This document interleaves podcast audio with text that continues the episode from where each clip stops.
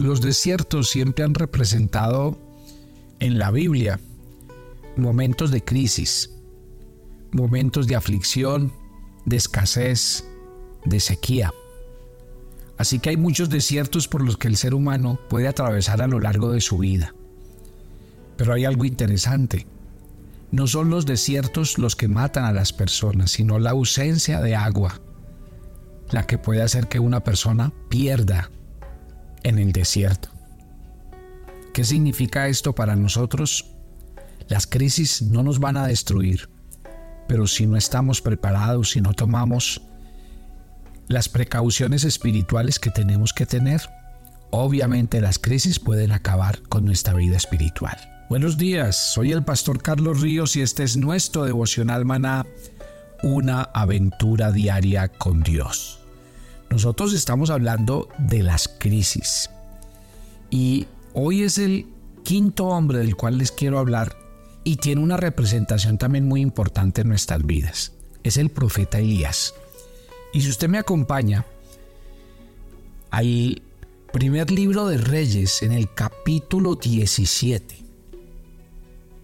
Elías, dice la Biblia, entonces Elías el Tisbita, que era uno de los habitantes de Galaad, dijo acá, vive el Señor Dios de Israel, en cuya presencia estoy, que no habrá lluvia ni rocío en estos años, hasta que mi boca lo diga.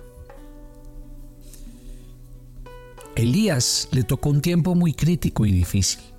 El gobierno en el tiempo de Elías estaba al frente de un hombre llamado Acab. Acab no solamente era un hombre que no conocía a Dios ni le daba honra y gloria, sino que además estaba casado con una mujer llamada Jezabel, una mujer muy mala, una mujer que adoraba a los ídolos, a los baales en aquel tiempo. Y este par de esposos, desde el poder, obviamente empezaron a inclinar el corazón del pueblo de Israel hacia otros dioses. Usted sabe que mientras se tiene el poder y se le brindan a la gente prebendas, favores y se le pueden eh, ofrecer cosas, pues la gente fácilmente se inclina. Y entre esos estaba el pueblo de Dios. Detrás de las prebendas, detrás de los favores y detrás de lo que eh, esta familia real les ofrecía, ellos terminaban adorando otros dioses. Y aquí, ¿por qué podemos entender la crisis que estaba viviendo Israel en aquel tiempo. Tres años y medio que dejara de llover sobre la tierra de Israel, pues usted imagínese las consecuencias. Imagínese en un lugar donde deja de llover tres años y medio seguido. Se van a secar las fuentes, se van a secar los ríos, no va a haber eh, plantas, no van a haber hortalizas, no van a haber frutos, los animales se van a morir tres años y medio de sequía son tres años y medio de crisis, de hambre, de muerte, de desolación. O sea que realmente déjeme decirle, era algo contundente para Israel lo que estaba haciendo el profeta Elías.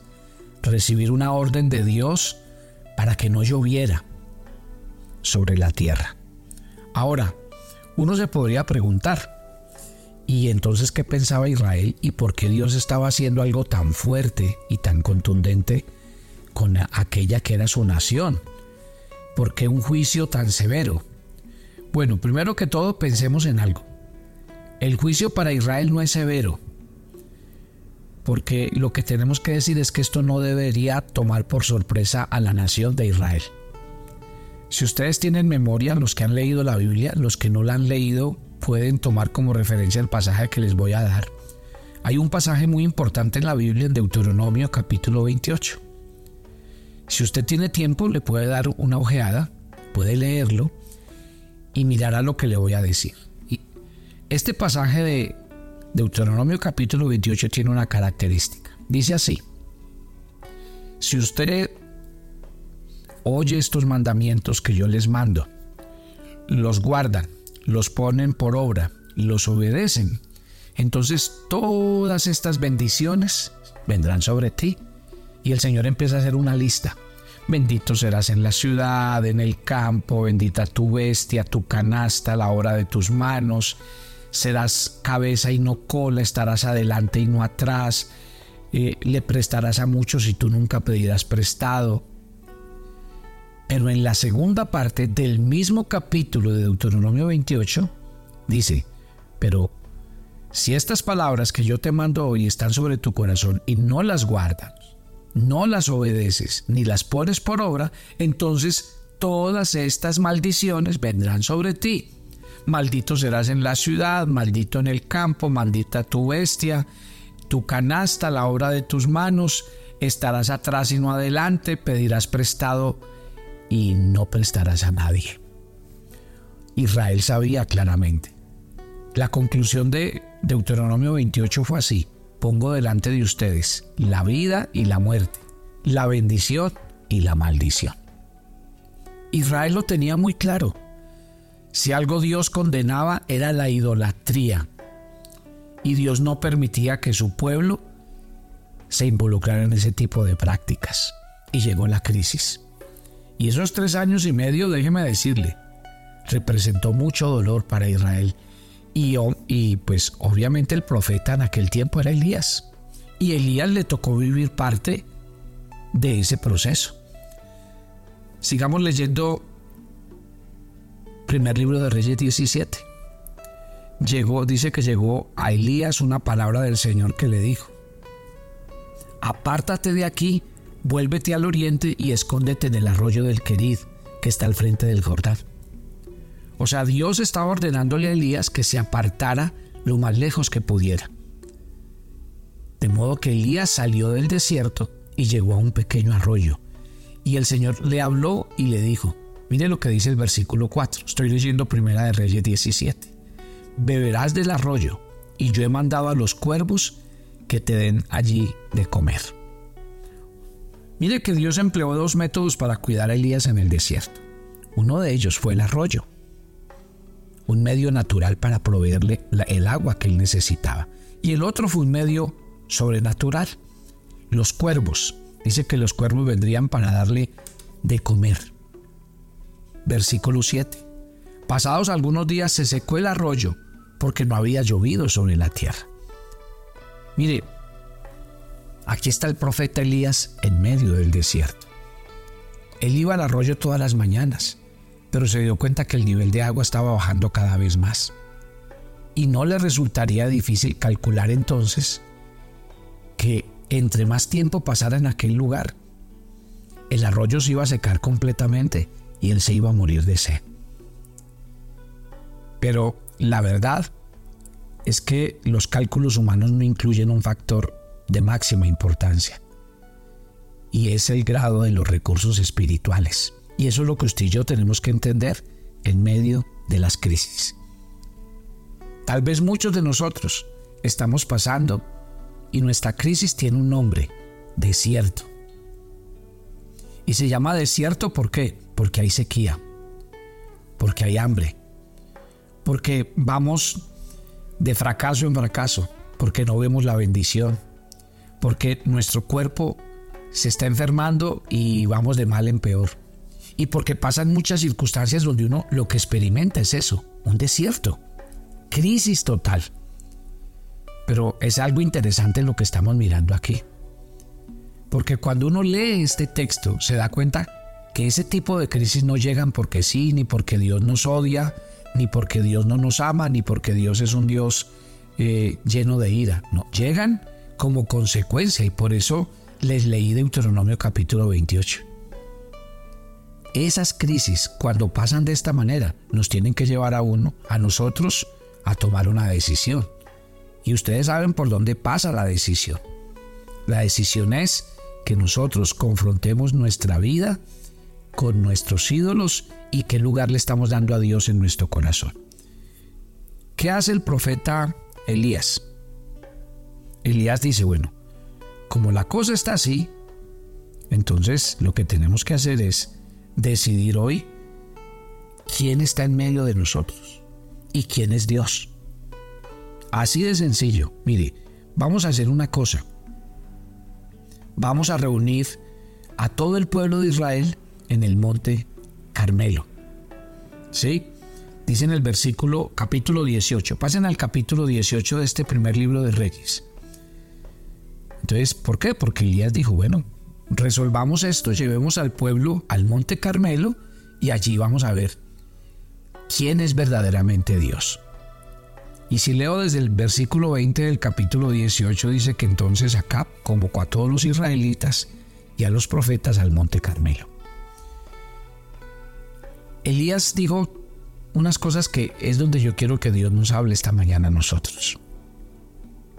Lo primero que dice Elías en el, en el versículo 21, cuando confronta al pueblo, e, él les dice muy claramente, mire lo que dice el versículo 21. ¿Hasta cuándo claudicaréis vosotros entre dos pensamientos? Si el Señor es Dios, síganlo. Y si es Baal, pues vayan en pos de él. Y dice que el pueblo no respondió palabra. Dios subió al pueblo al monte Carmelo. Y el profeta lo primero que les dijo es, bueno, aquí no podemos seguir jugando a dos juegos, que hoy es Dios, mañana Baal, hoy pertenecemos a uno y mañana a otro, hoy adoramos al uno y mañana al otro. No podemos. Y por eso la confrontación es ¿hasta cuándo claudicaréis entre dos pensamientos? Porque uno no puede servir a dos señores, lo dijo Jesús en el Nuevo Testamento. Porque ama a uno y aborrece al otro.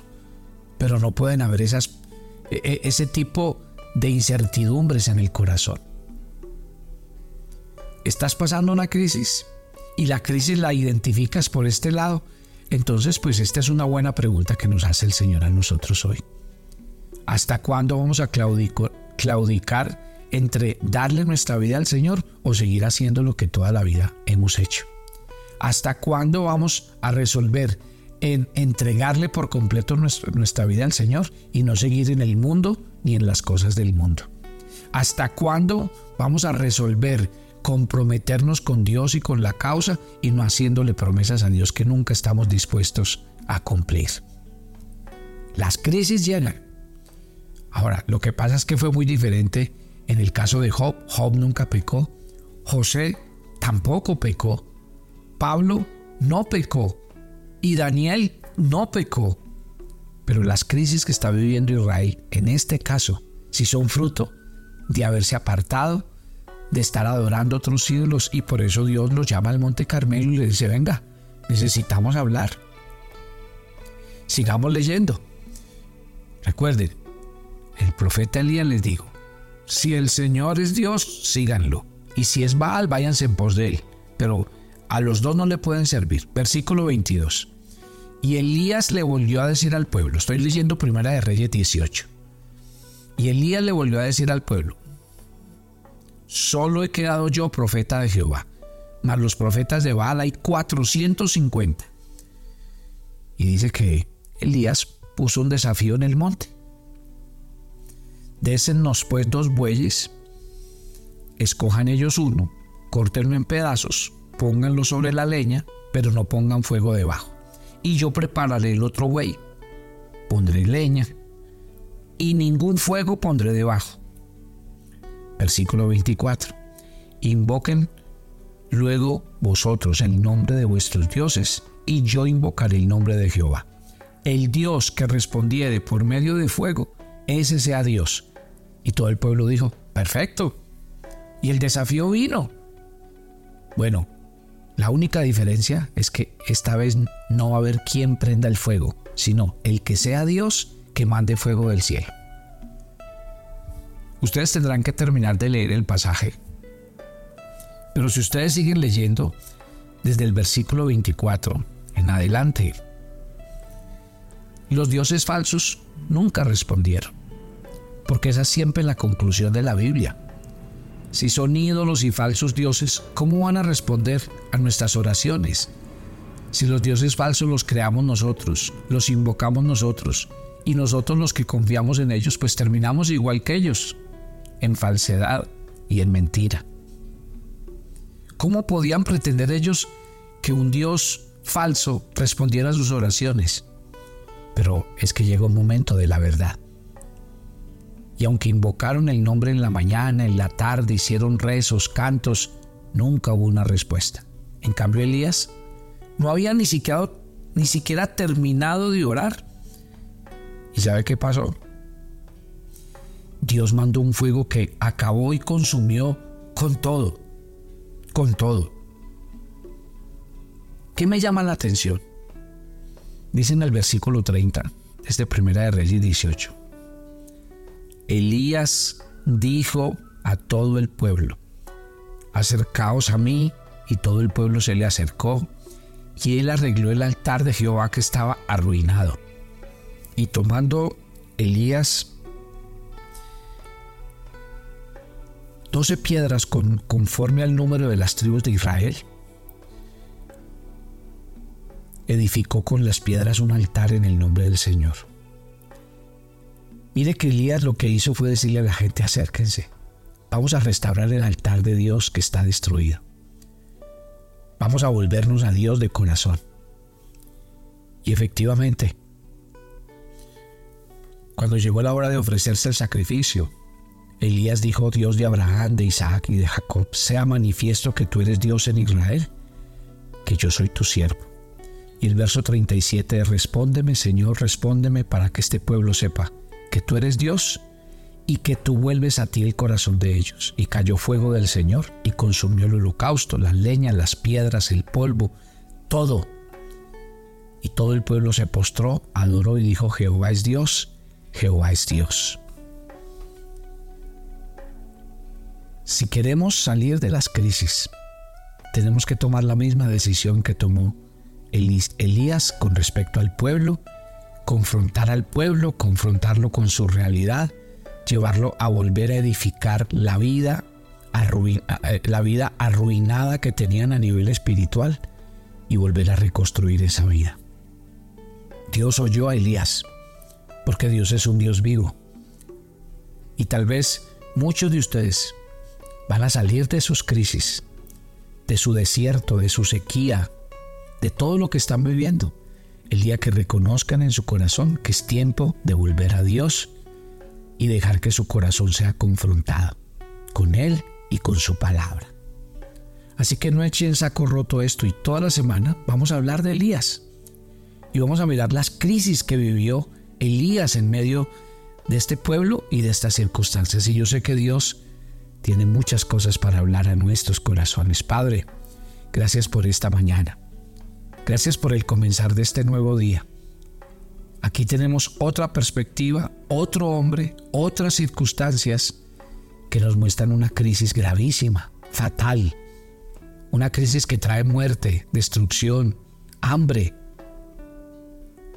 Yo quiero que hoy, Señor, hables a nuestros corazones porque tal vez los hombres anteriores nada tenían que ver las crisis con su vida personal ni con sus pecados, pero en este caso es un pueblo completo que se ha dejado de Dios, que ha buscado otros dioses, que han creído en ellos y por eso la crisis que están viviendo.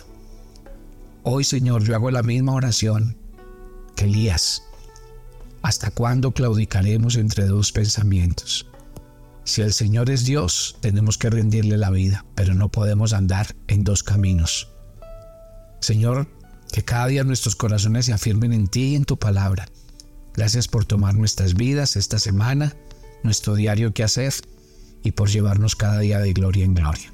Nos encomendamos a ti y pedimos tu bendición en Cristo Jesús. Mi querida familia de Maná, ya las agendas están disponibles en todos los países en Colombia y en los Estados Unidos, con un simple link, usted, la, usted llena la información, da la dirección, hace el pago y se la enviamos hasta la puerta de su casa.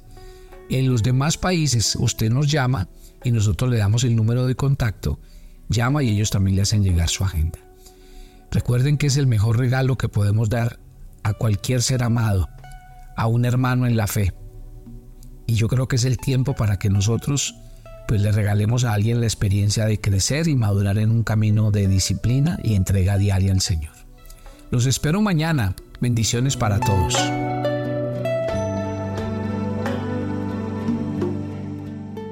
Tomo tu agenda devocional, maná. Hoy es el día 330 en nuestra agenda y el pasaje sugerido para la lectura en tu devocional personal el día de hoy es Apocalipsis 6 del 1 al 17. La visión de Juan nos muestra el poder soberano del Cordero, de nuestro Señor Jesucristo nuestro Salvador. Por tanto, agradece porque ya has sido perdonado y tu morada eterna está en el cielo. Te invitamos ahora a que respondas las preguntas que encuentras en tu agenda que te llevarán a conocer cada vez más a Dios y crecer en tu vida espiritual. Y para confirmar tus respuestas, visita nuestra cuenta de Facebook Devocional Maná o nuestra página web devocionalmaná.com.